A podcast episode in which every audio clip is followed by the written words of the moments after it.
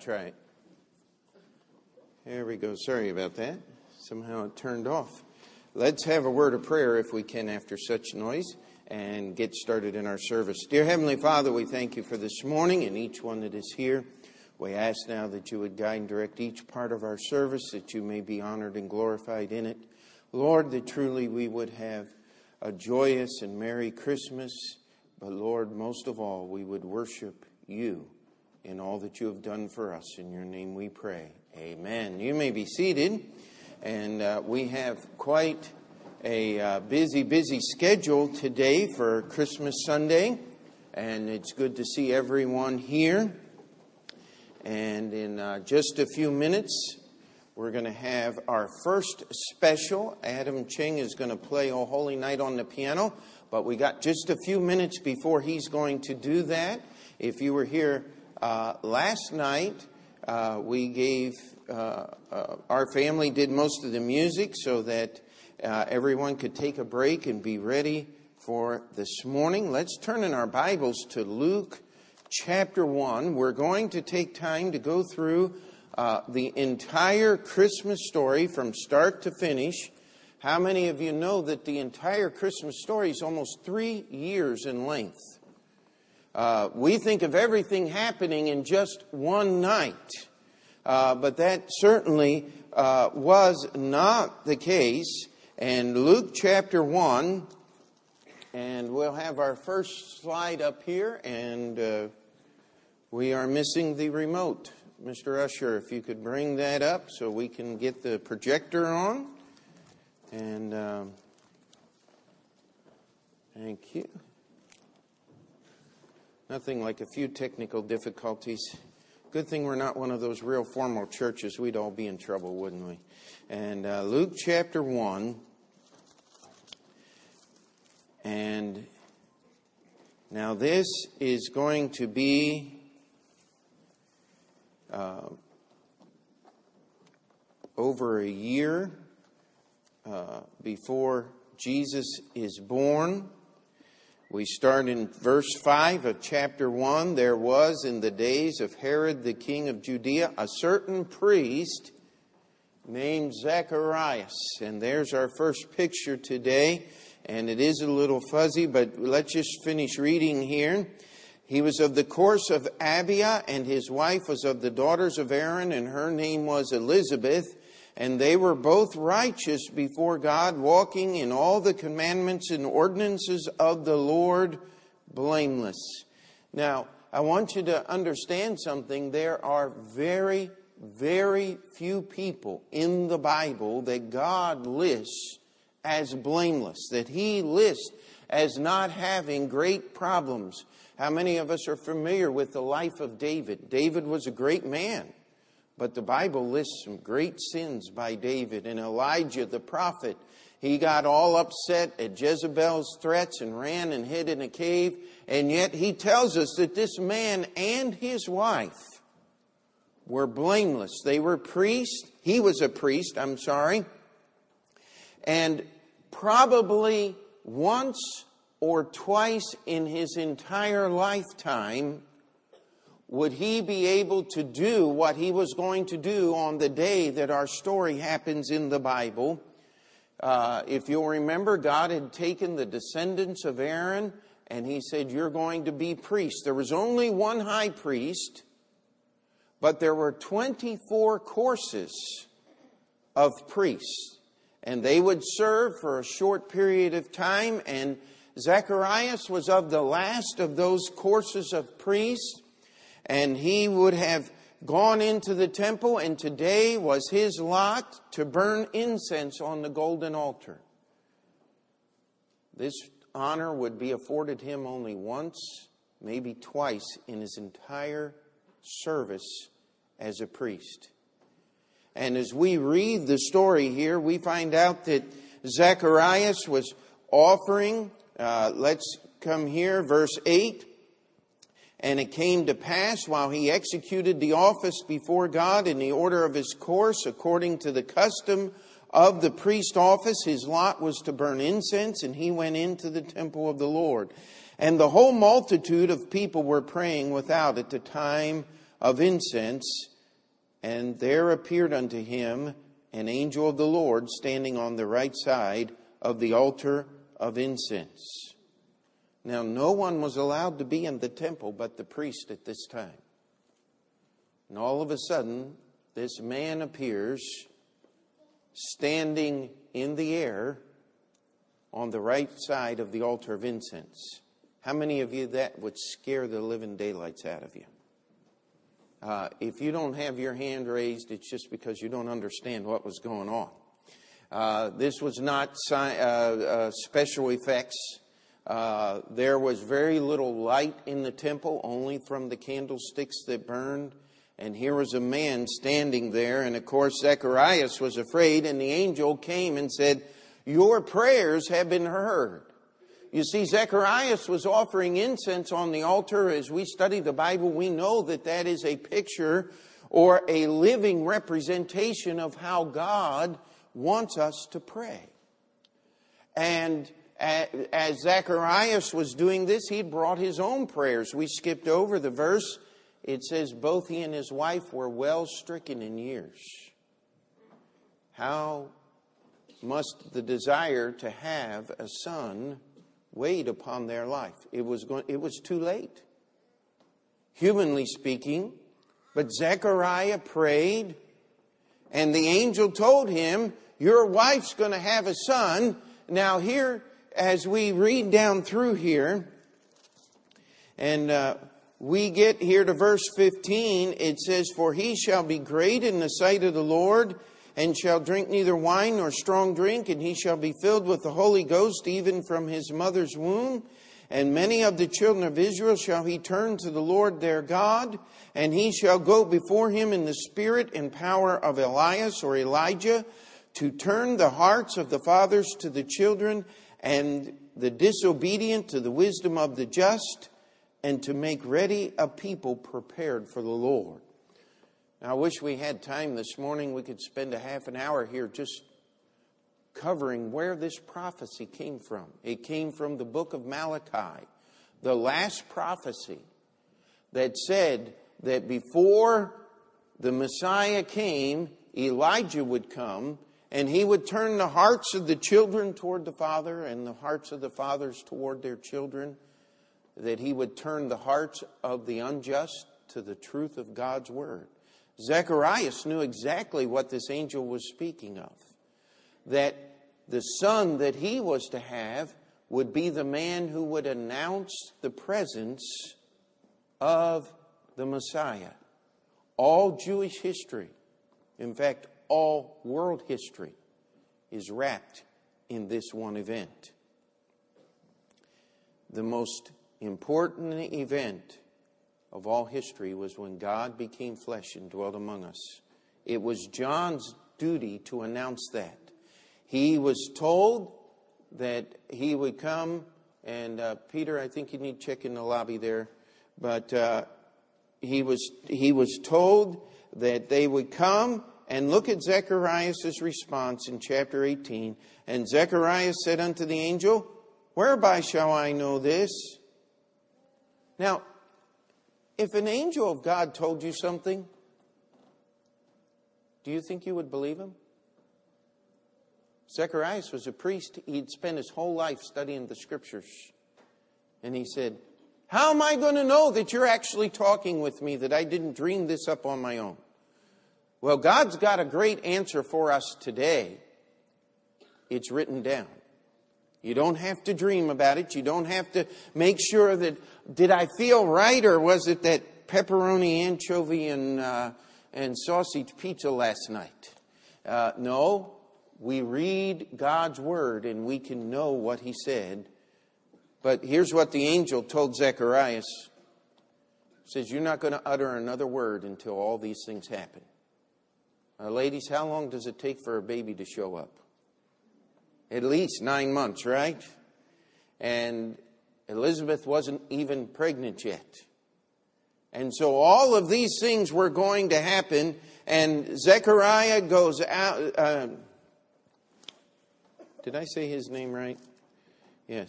Zechariah went out to bless the people. It was customary when he had finished offering the incense that he would pray for the nation of Israel and bless them. And all he could do was wave his hands. When he got home, I wonder if Elizabeth was a happy woman. She didn't hear a word from Zechariah until after the baby was born. Six months later, we'll go to our second slide. We pick up our narration. An angel came and appeared the second time to a young woman named Mary. And he said, You're going to give birth to a son that is going to be the Messiah. What was Mary's response? Let me be the handmaid of the Lord, according to his word. What a wonderful, wonderful thought. Mary didn't know what to do. So she went to see her cousin Elizabeth. And she stayed with Elizabeth. We'll go to our next slide.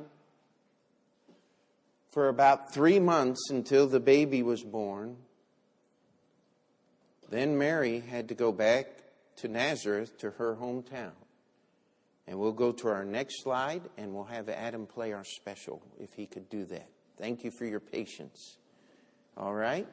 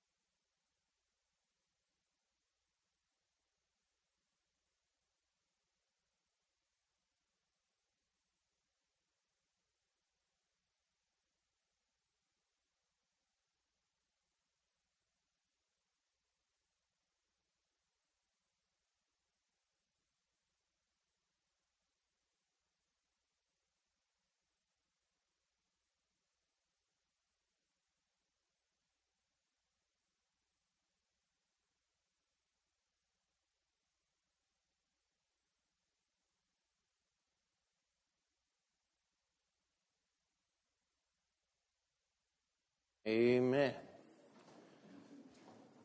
And at this time, I have Brother Zach Glock come, and he's going to do the song It Came Upon a Midnight Clear in Russian. And he showed me the words and said, You're singing with me, right?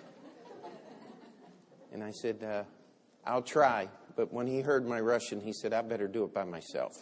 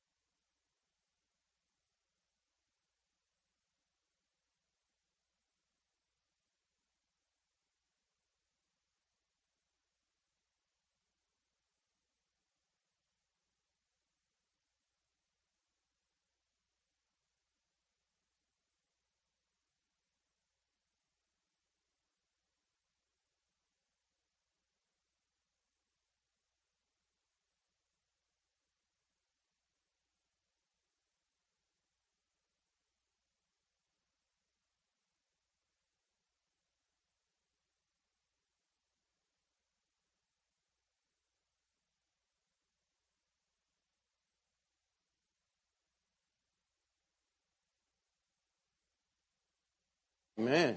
Amen.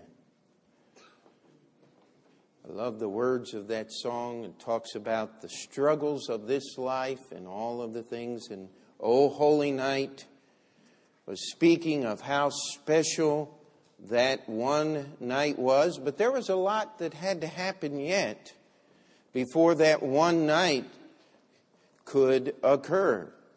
Mary went back to Nazareth. Now, you remember the angel had told her that she was going to have a son. She was engaged in the Jewish tradition and understanding uh, of life. She was married already, though she had not uh, been living with her husband. All of the legal arrangements had been made, where an engagement process was just the same as if they were married. And Mary comes back after disappearing for three months, and things weren't right. And we go to our next slide. And it tells us that Joseph was a just man in Matthew chapter 1. It says, Then Joseph, her husband, being a just man and not willing to make her a public example, was minded to put her away privately. But while he thought on these things, behold, the angel of the Lord appeared unto him in a dream, saying, Joseph, thou son of David, fear not to take unto thee Mary thy wife, for that which is conceived in her is of the Holy Ghost. And she shall bring forth a son, and thou shalt call his name Jesus, for he shall save his people from their sins. Now all this was done that it might be fulfilled, which was spoken of the Lord by the prophet, saying, Behold, a virgin shall be with child, and shall bring forth a son, and they shall call his name Emmanuel, which being interpreted is God with us. Then Joseph, being raised from sleep, did as the angel of the Lord had bidden him and took unto him his wife. And as we look at this story here, I think one of the most forgotten parts of the Christmas story is Joseph's faith. That he was willing just to believe. Zacharias, the priest, didn't believe. He was still couldn't talk. But Joseph believed he took Mary, his wife, in obedience to the scriptures. And we follow our story back into the book of Luke. And now we are at Luke chapter 2, after little John was born. And back into Luke chapter 2 all of us adults, tax day is coming. How did taxes figure in to the birth of Jesus Christ? Well, God used the Roman taxation to move Mary and Joseph from the city of Nazareth, where they were, to the city of Bethlehem, where Mary needed to be when the baby was born in order to fulfill the prophecy.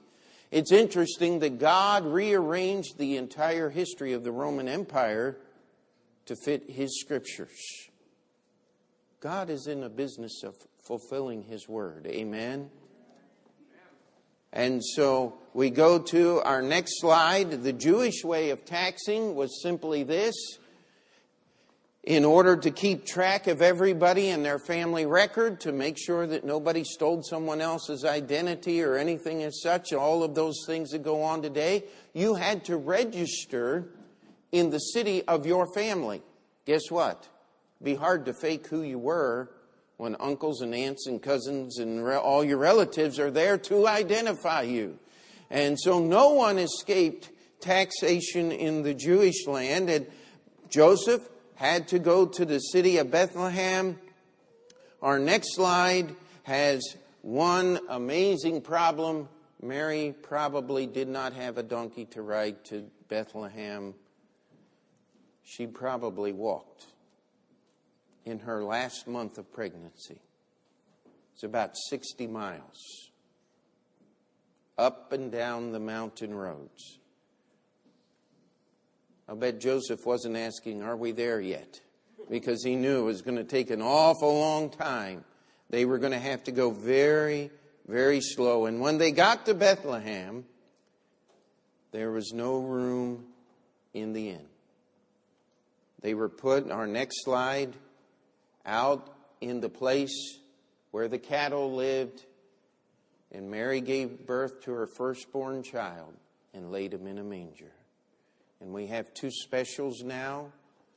We're going to have Silent Night by Mariana and Romanian, if you would do that. And then, as soon as they're done, we'll have the Matsushita family come up and they'll sing Away in the Manger. You can right, right up here.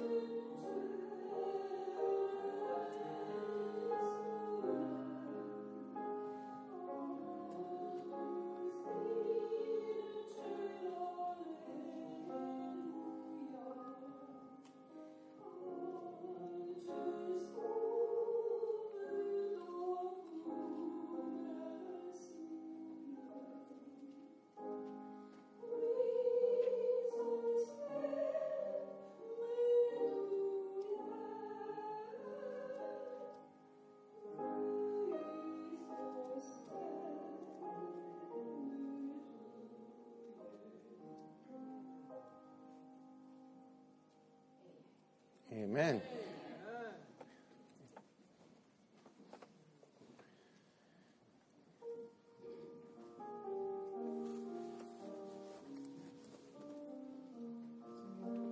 You can sing right at the pulpit.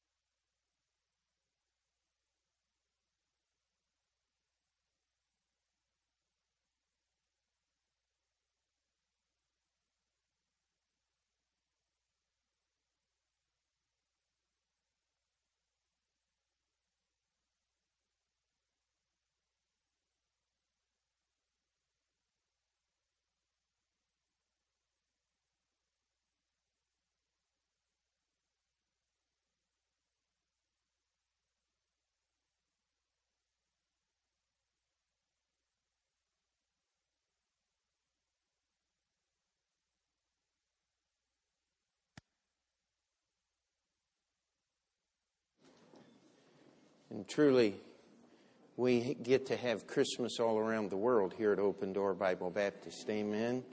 And we praise the Lord. You don't have to understand all the words to understand the message of the song. Amen. And so we praise the Lord. And as we follow through our story, as Mary gave birth there in the cattle stall, we go to our next slide. And God had some other things going on He was announcing the birth, he was announcing the incarnation of his son. By the way, all of us know or should know that Jesus did not begin in Bethlehem's manger. He was before the beginning. He is the eternal God, God the Son, and the Son of God. Mary was the process that brought Jesus into human flesh. You say, why did God do that? Because He loves us, that's why. To redeem us. But He announced, and those that don't like to celebrate Christmas always want to remind them why did God send the choir? If God sent heaven's choir to earth to announce the birth of His Son, I don't think He's going to get upset if you celebrate Christmas. Amen? And make it a time to have memories with your family. Make it a time to teach them about the Word of God. Amen? And so we continue our story in verse 8 and there of Luke chapter 2. And there were in the same country shepherds abiding in the field, keeping watch over their flock by night. And the angels came and announced to them the birth of the Savior in Bethlehem.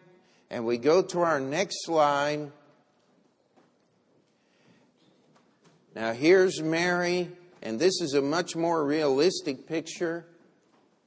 Uh, it was probably not a big wooden barn with nice windows and all of that. By the way, would you like nice windows in the cold time of the year?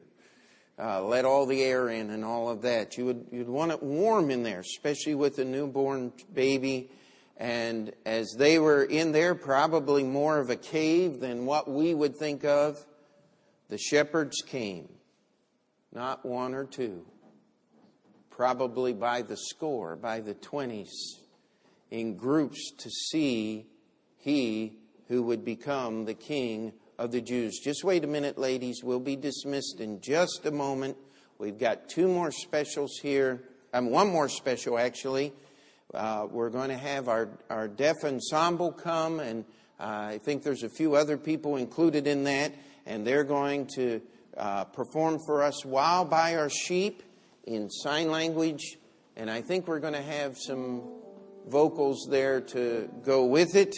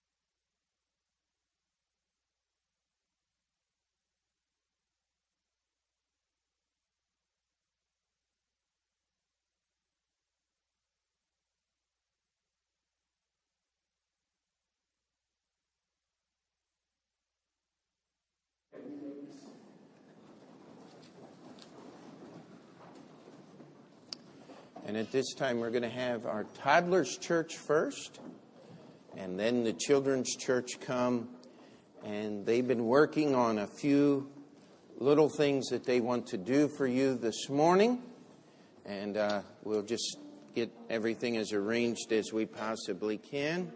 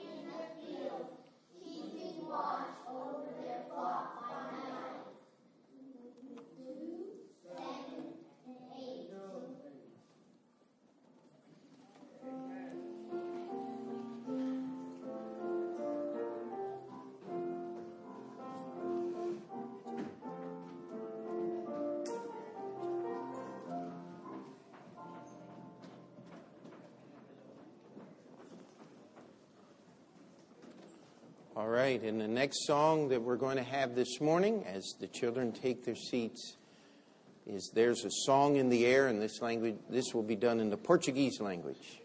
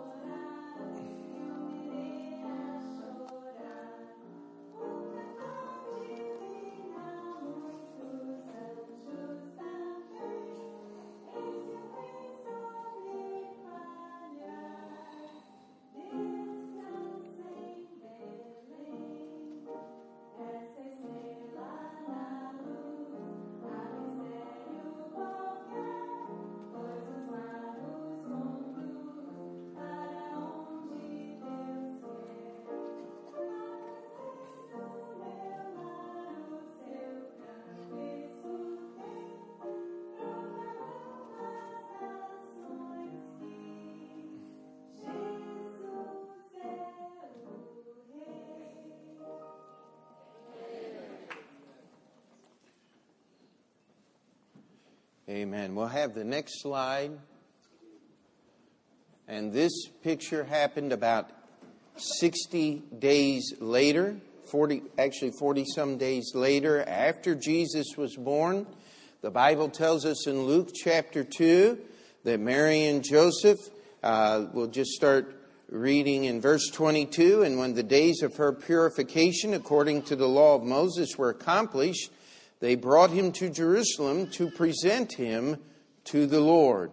As it is written in the law of the Lord, every male that openeth the womb shall be called holy to the Lord, and to offer a sacrifice according to that which is said in the law of the Lord, a pair of turtle doves or two young pigeons. Now, as they offered this sacrifice, and by the way, this was the least of the sacrifice, and we're going to try something uh, never before attempted on Christmas Sunday. We're going to have a baby dedication as well. And so the four families, if they would, who have babies to dedicate, if you would uh, get mom and dad and, and baby together and just join me on the platform, all right? And uh, if the baby just got woke up and starts crying, guess what? That's just going to happen, amen? Uh, babies do those things. And uh, let me just finish the story here. As they brought baby Jesus in, again, the baby was about 45 days old or so to accomplish those things according to the temple and the law. There was a man named Simeon, whose picture we have up here. He was an older man. He had followed God all his life, and he came in and he picked that baby up out of mom and dad's arms and said, that God was going to use this son in great many ways. Come right on up onto the platform. We've still got uh, two more to come. One of them's mine, I believe. And uh, but uh, if you don't mind, just stand there while I tell the story. Then at that moment, as Simeon was praising God and giving a prophecy concerning him, Verse 34 says, And Simeon blessed them. And we come to verse 37, uh, 38, and she, talking about Anna coming in in that instant, gave thanks likewise unto the Lord, and spake of him to all them that looked for the redemption in Jerusalem. And so, what we are going to do today is we're going to have the dedication of these young children that God has blessed our families with. Now, dedication doesn't do necessarily a whole lot for the child, it's more for the parents. It is a public promise that they are making to each one present here and to God Himself that with all that we have within us, we will raise our children according to the Scriptures.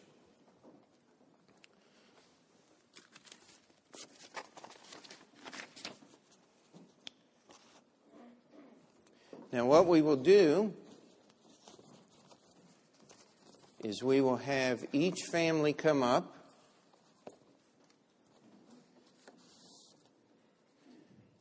There is a certificate here and a Bible, and all the certificate says is that, Lo, children are an heritage of the Lord, and the fruit of the womb is his reward. And then it says, Certificate of dedication. On this day, December 25th, 2011, we dedicate ourselves to the most holy duty of raising this child, then the name of the child, in the nurture and admonition of our Lord and Savior Jesus Christ. We further dedicate this young life to the service of our Lord as it would please Him the most. And we got an amen there from the from little Cecilia. And so uh, we'll just do this in uh, order here. And so, Brother and Mrs. Bajolo, if you bring little Jasmine Bless. And Dad, I want you to sign here.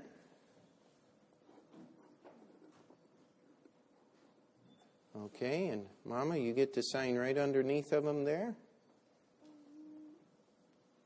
Now that Daddy's got you, cry real loud. No. Yeah, you're doing good. All right. And then I'll sign the other side here. And you will take this and you can put that on the wall or in a special place to remind little Jasmine. And there's a Bible with her name in it. Receive it, Jasmine. That's for you. And you, yes, there we go. She knows what to do. Amen. All right. Now, if we could have Dave and Carolina Brinkman. And uh, this is a special honor as Brother Dave was saved here in this church, and so was Carolina. And they had their courtship here in this church, and they were married here in this church. And Cecilia was born to hospital, I think. No, home. And uh, and we praise the Lord that they are here. And there's the Bible. And let me just. This is a serious event. Amen. There we go. All right. And John and Olga, if you would come. We have, I'm going to make sure I get this right. Emo, Ion, Christian Restia. And uh, they were married here in the church as well. And so, Mama, if you'll sign right there.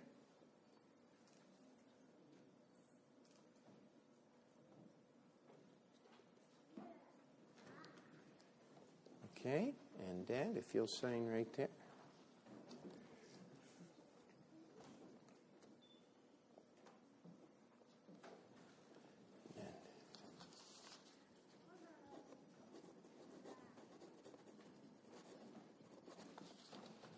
Just hang on, Jason. Your turn's next. Okay. And then this is Jason Samuel. And uh,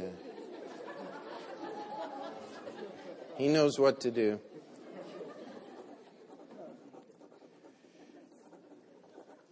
There we go.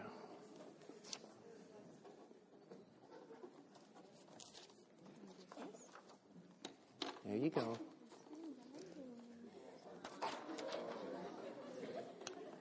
Let's have a word of prayer. Dear Heavenly Father, we thank you for this special occasion and each one of these little children that are here on the platform. And Lord, every child that you've entrusted to the care and the teaching in our church. Lord, we just ask now that you would remember the promises that are made here this day and that you would burn them deep into the souls of each parent.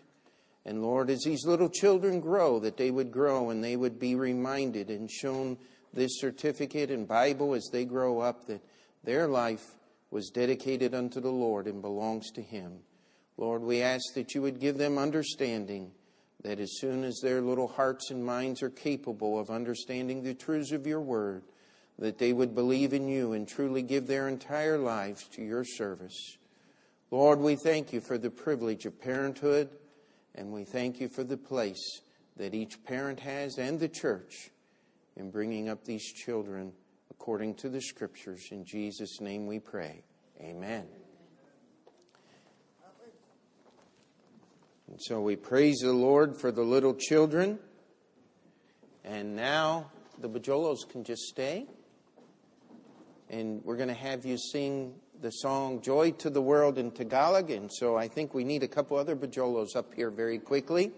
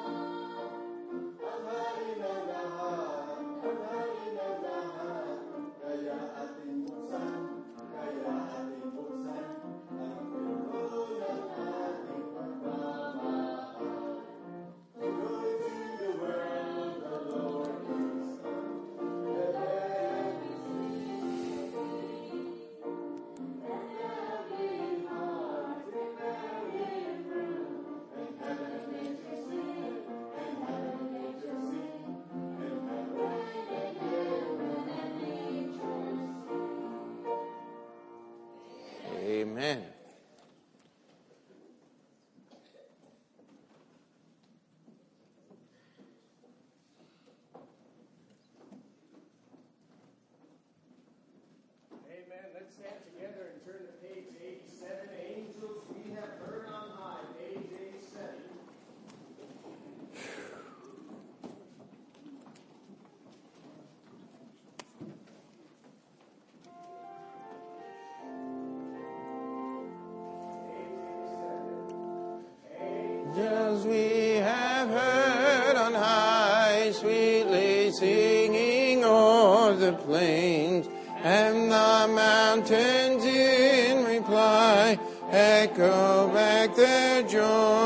joyous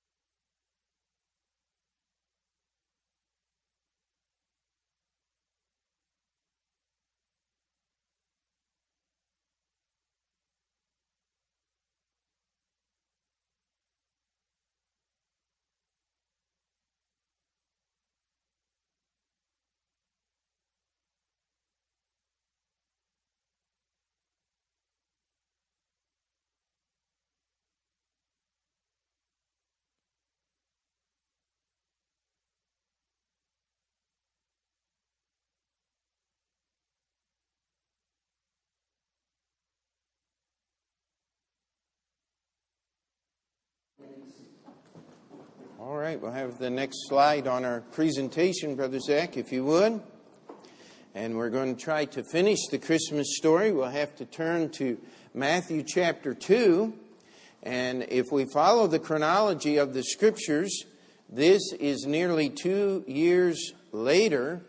So we have 12 months uh, before Jesus was born. The angel appears to uh, Zacharias. And now, two years after he was born, we have the wise men. And people have probably made up more stories about the wise men than all the other parts of the Christmas story combined. Uh, it's absolutely amazing. The Bible doesn't tell us how many.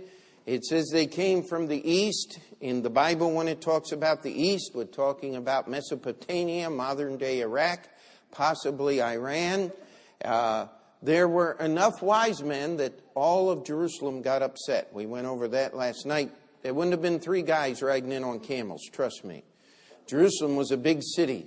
Uh, during the regular part of the year, uh, Jerusalem was uh, somewhere uh, in uh, the hundreds of thousands on the high holy days, Passover, uh, Day of Atonement, There had been nearly two million people stuffed into the city of Jerusalem as Jews from all over the world would come in. Herod wouldn't get upset about three guys riding in on camels.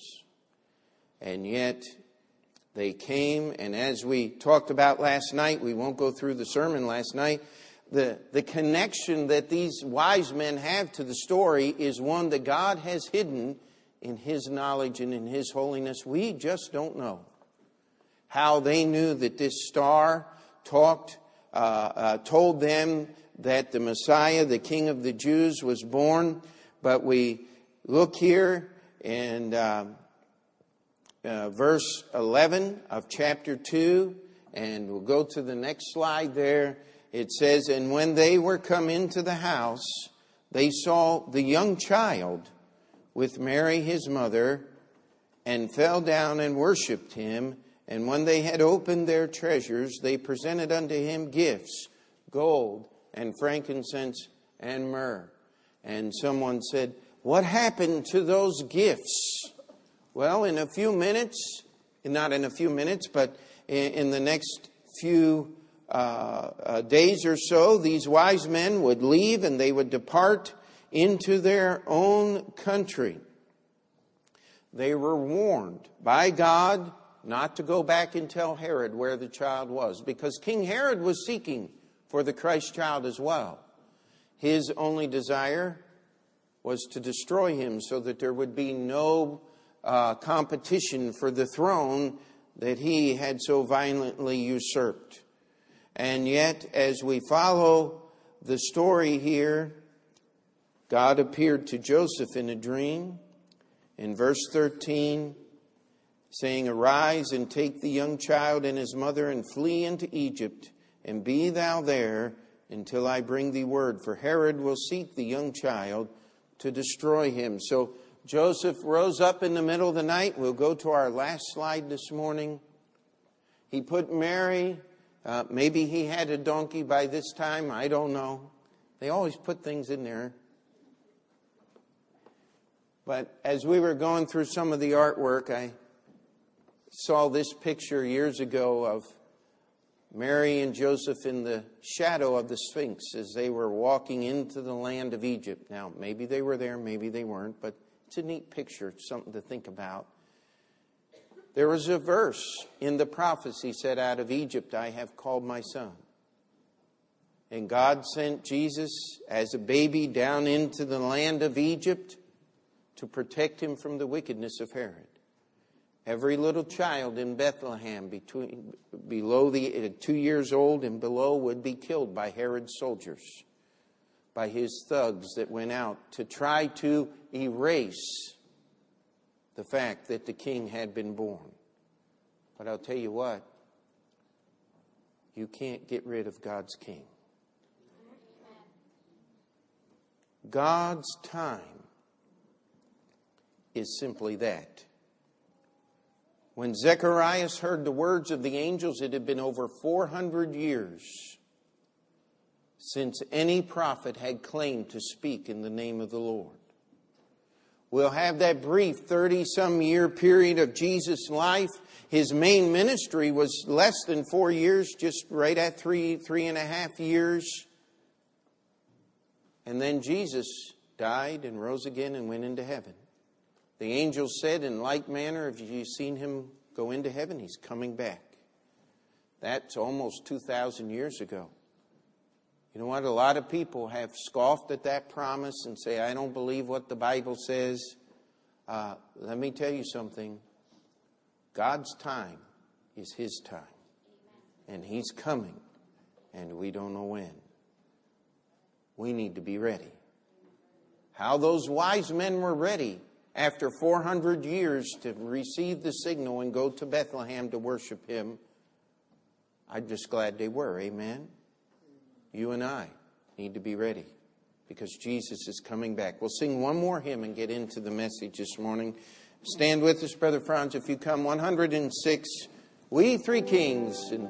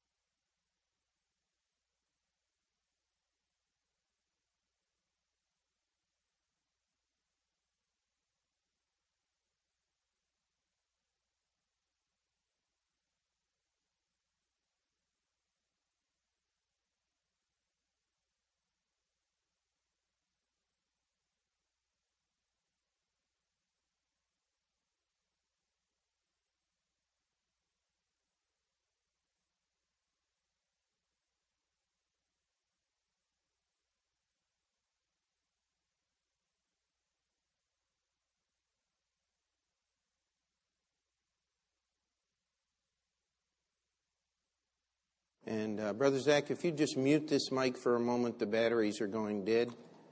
Make, make sure you mute it on the board or it's going to make that big loud noise. Brother Zach? Did you mute the. I need you to mute this mic on the board. There we go.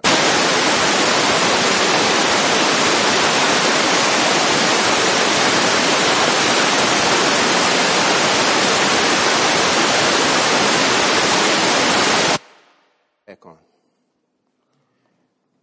Always technical difficulties. Amen. But uh, by God's grace, we shall overcome. Take your Bibles, if you would. And of course, I hope you enjoyed our presentation of the Christmas story. The pictures kind of help you see a little bit. Of course, many of them are not very realistic, but it allows us just to see and think and concentrate a little more on those things of the events. And remember, the Christmas story was not one night, it's over three years in the making. All the events that happened. Turn with me to Romans chapter 8. Uh, as I was contemplating on what to preach on this morning, one subject came to mind and just kept coming there, and that is the love of Christ. That is why he left heaven's glory to be born in a manger, to live among men as a man, in fact, so much like a man that when the religious leaders of his day saw him and contemplated him and listened to him, even though he did all of those incredible miracles, they refused to believe that he was the very God of gods, the creator of this entire universe.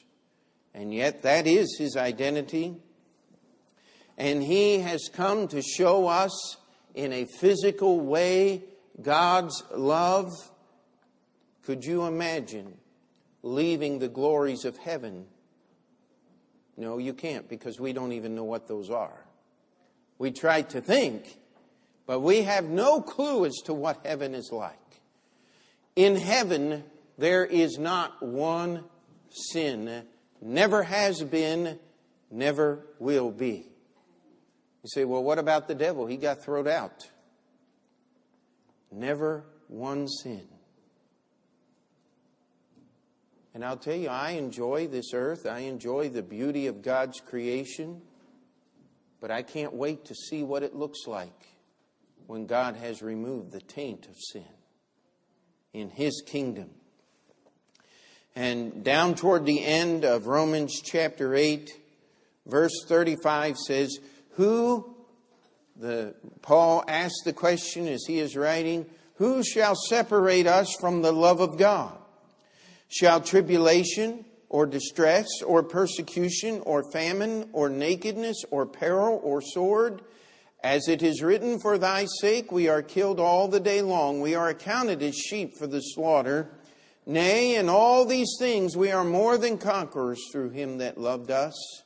For I am persuaded that neither death nor life, nor angels, nor principalities, nor powers, nor things present, nor things to come, nor height, nor depth, nor any other creature shall be able to separate us from the love of God which is in Christ Jesus our Lord. You know, many people struggle their entire life trying to figure out whether they are saved or not. They battle back and forth and they hope and say, well, you know, I, I did this and I go to church and I was baptized and, and, and I was prayed over as a little baby and all of those things. But none of those things are salvation.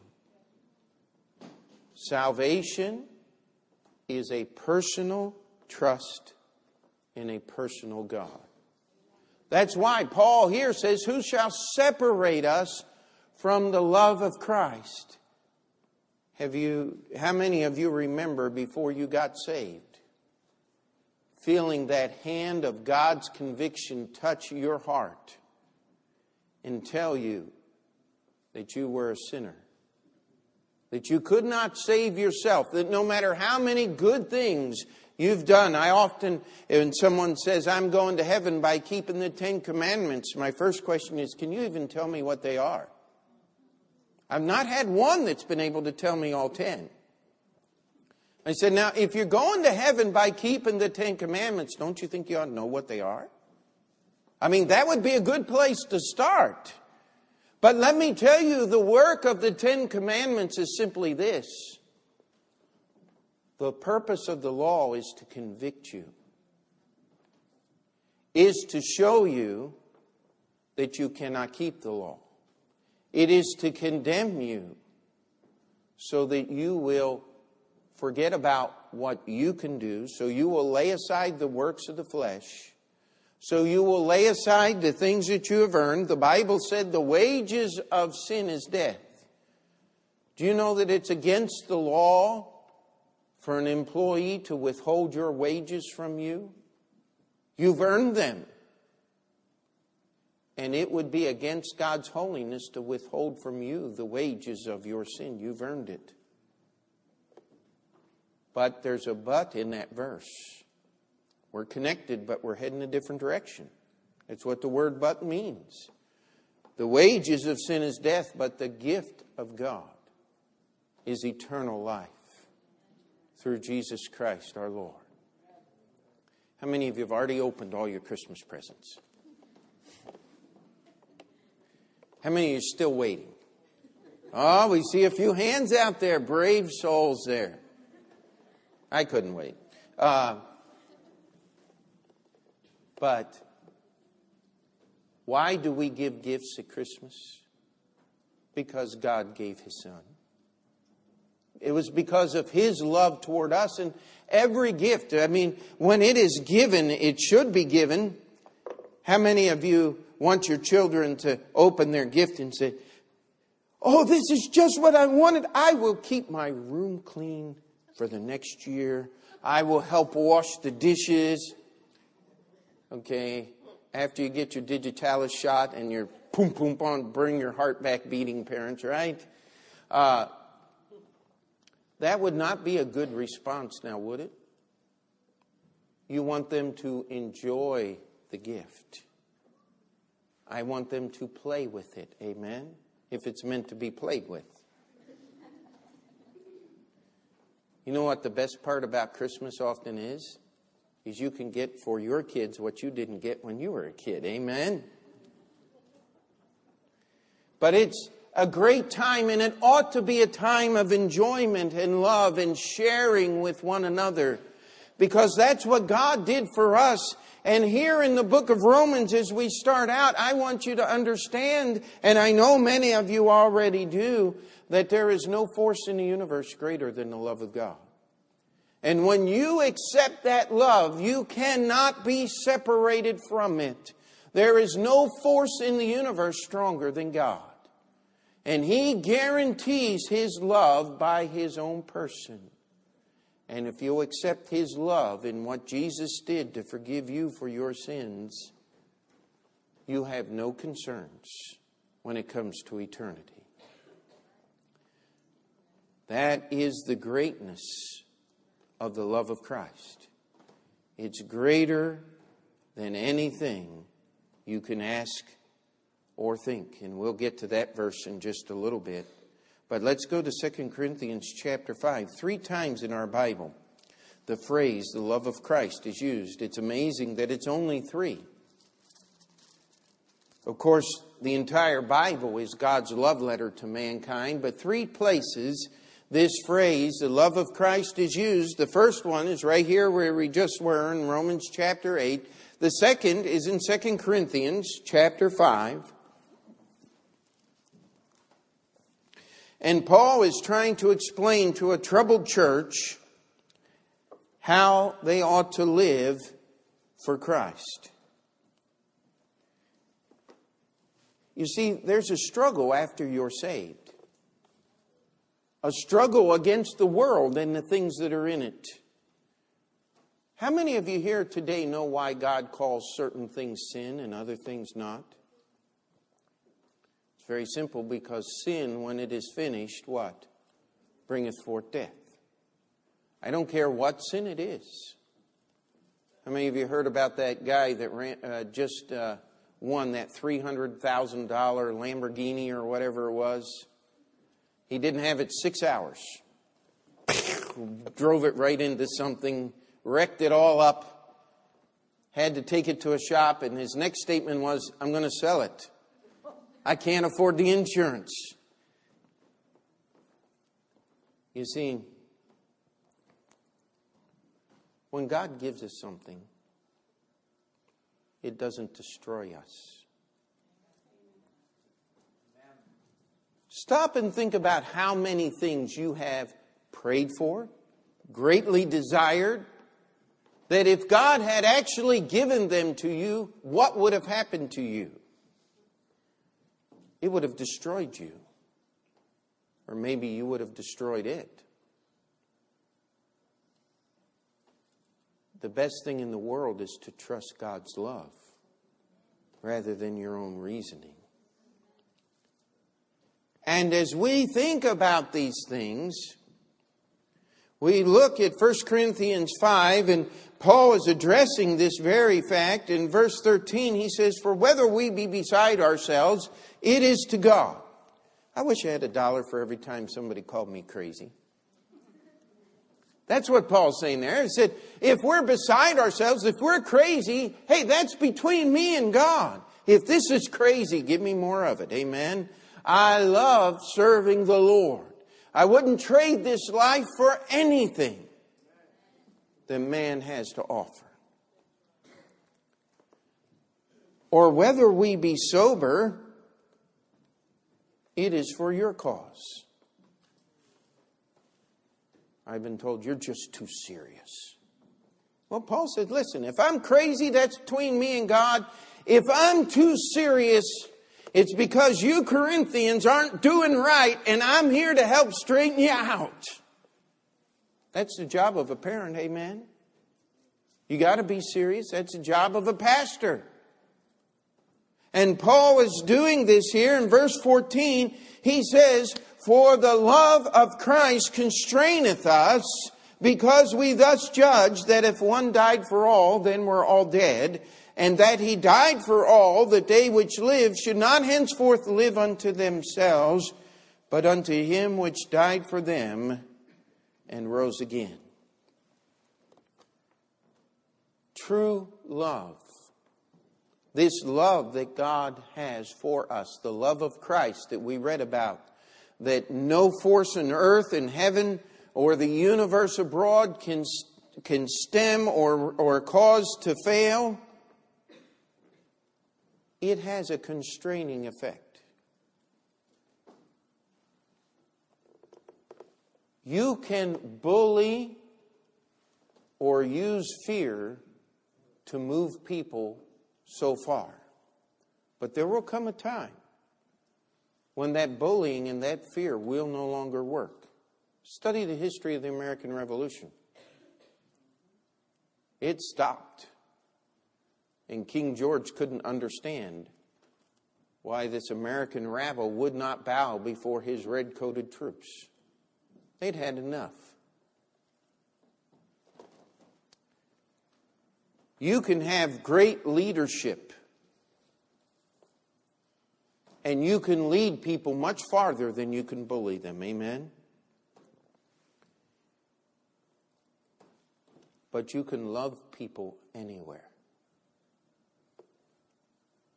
It was the great General Napoleon, while in his final days of captivity on Elba, there in the Atlantic Ocean,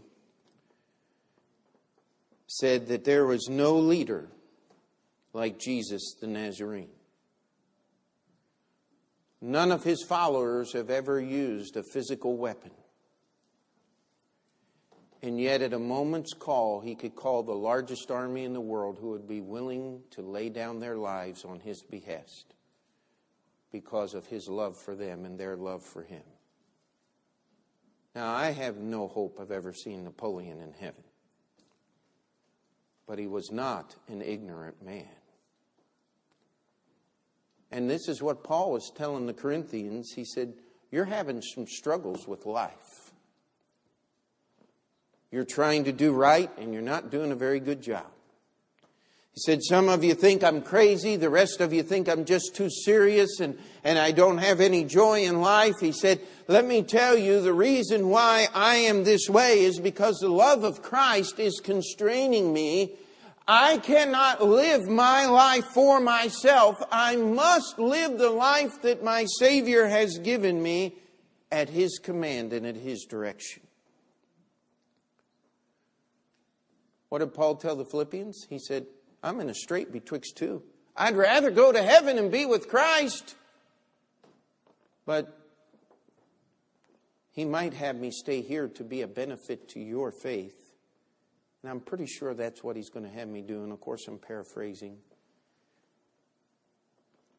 He said, But for me to live is Christ, and to die is gain. When's the last time you allowed the love of Christ to make you do something? How many of you just love to pass out tracts? I mean, that is just your favorite thing in the world. I see a few hands going up. But you know what will solve that problem if you don't like passing out tracts? The love of Christ.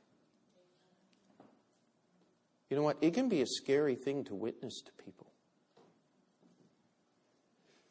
People often say, Pastor, you, you just never had a problem being in front of people. Uh, you don't know me. Every time I tell people this, they think I'm lying, and I'm telling you the truth. That it used to be when I would even play my saxophone in front of people, my hands would shake so bad that I couldn't even hardly hold on to my horn, let alone public speaking. That was just terrifying. My first sermon was five minutes long. It seemed like it was three hours for me. But everybody was glad when it was done. Somebody said, Preacher, I wish you had that problem now, right? I was looking at some of the sermon times. 45 minutes is no problem. An hour is still easy, and it happens on Sunday mornings. No, it won't happen this morning, I promise you. But what makes me do what I do? It's not just the fact that I, somebody said, you just love telling people what to do. No, I don't. But let me tell you something. If I don't get out the Bible and tell you what the Bible says, who's going to? It's the love of Christ that constraineth us. That love that cannot be quelled by any force in this universe is the same love that will mold and shape your life and make it conform to the Lord Jesus Christ. You want the greatest truth of Christmas? Let the love of Christ constrain you. Amen. Let's go to Ephesians chapter 3. This is the third time in the scripture this phrase, the love of Christ, is used, and it's used in a most unusual way.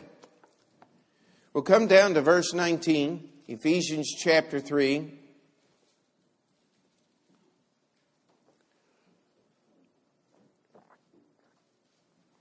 Maybe what we ought to do is back up to verse 17.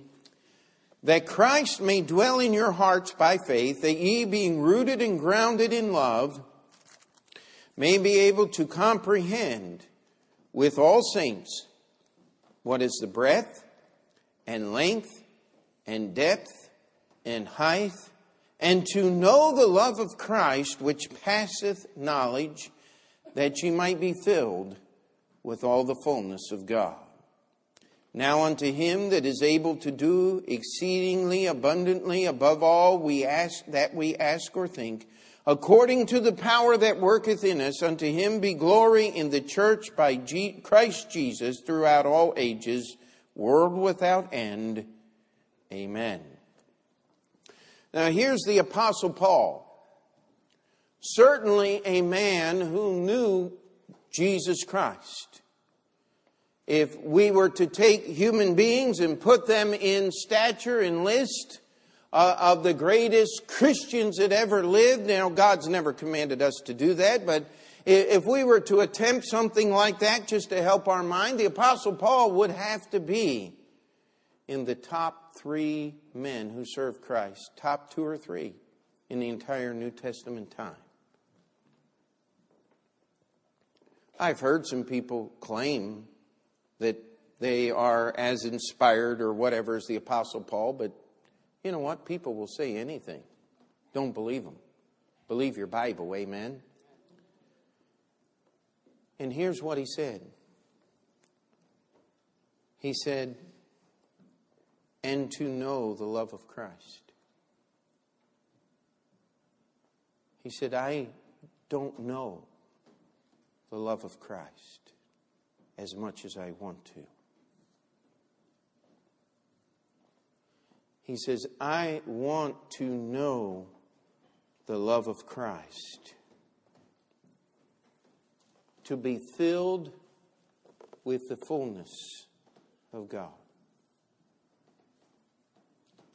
How many of you struggle with temptation? Are you alive? You struggle with it.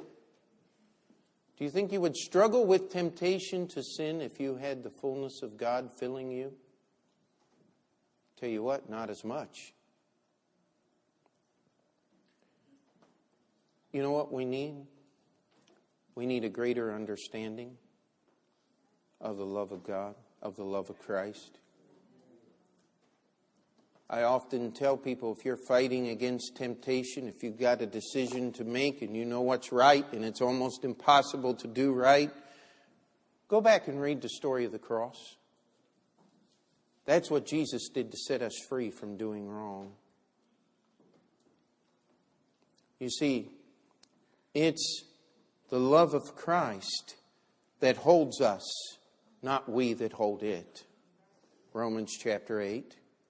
It's the love of Christ that constraineth us, that makes us do what we ought to do when we don't want to do it. But this idea of knowing the love of Christ is actually being a willing participant in this process rather than just being drug along kicking and screaming. I've heard preachers say, well, God dragged me kicking and screaming into the ministry. Well, He didn't drag me kicking and screaming. I was tired of living my own life. I wanted to live His life. Amen? But I'm here to tell you that I don't know enough about the love of Christ. That it hasn't filled, it hasn't gotten rid of Pete Montoro all the way yet. I wanted to. Because the only way God can get glory out of our lives, have you, I mean, we've, I've preached on this uh, uh so many times the goal of the Christian life is to bring glory to Jesus Christ. Would you agree with me on that? The purpose of the church is to glorify Jesus Christ. Would you agree? Well, how can a God as great as the God of the Bible be glorified in little things? Amen. How can he be glorified when we just do our best? That's not good enough. We have got to allow the love of Christ to constrain us, and we've got to get to the point to where we understand what Christ wants us to do, where we know the love of Christ. I love to watch artisans, to watch people who really know what they're doing. Have you ever watched a wood carver who had been doing it all his life? I don't like to watch the young guys. They're, they're okay, they're good. But when someone has been doing it all their life, they just sit there and it looks like that knife's cutting through butter when they're working on one of the hardest woods known to man. I mean, they just know exactly what they're doing. As the man in the machine shop begins to turn the little handles and push the buttons and change the bits, and all of a sudden, the very part you needed comes out of a piece of steel. Listen, we are his workmanship, created in Christ Jesus unto good works, which God hath before ordained that we should walk in them. God wants us to bring glory to his name. But the only way that's going to happen is he's going to have to do something in your life above anything that you can ask or even think. You can turn on Joel Osteen if you want and be told how wonderful you are and how good you ought to feel about yourself. That's not good enough for the God of the Bible. He wants to do something beyond your wildest imagination. But it's going to be His definition, not yours. You see, His love deserves more than your best. His love deserves more than your feeble efforts. His love deserves His efforts through your life. And if you want to know what Christmas is all about, that's what it's all about. The total abandonment of you and the embracing of the love of Christ. And all God's people said, Let's have every head bowed. We always take a time in our service to allow you to act upon the Word of God. We may have someone here today, a visitor, or someone that's attended a long time, who does not know Jesus as their Savior. I can't think of a better day of the year to get saved on than Christmas Day. But you have to surrender yourself and believe on the Lord Jesus Christ alone. Maybe you're like the Corinthian church, just struggling with life. Why don't you just ask God to allow His love to constrain you and change the way you live? And maybe you're in that last category. You're doing the right things. But you'd like to move to that next level where you begin to cooperate with God rather than just hinder Him. The altar is open as we have the music playing. If you need to come and pray, just slip out of your seat and spend some time with the Lord today. He wants to hear about it. He wants us to surrender to Him.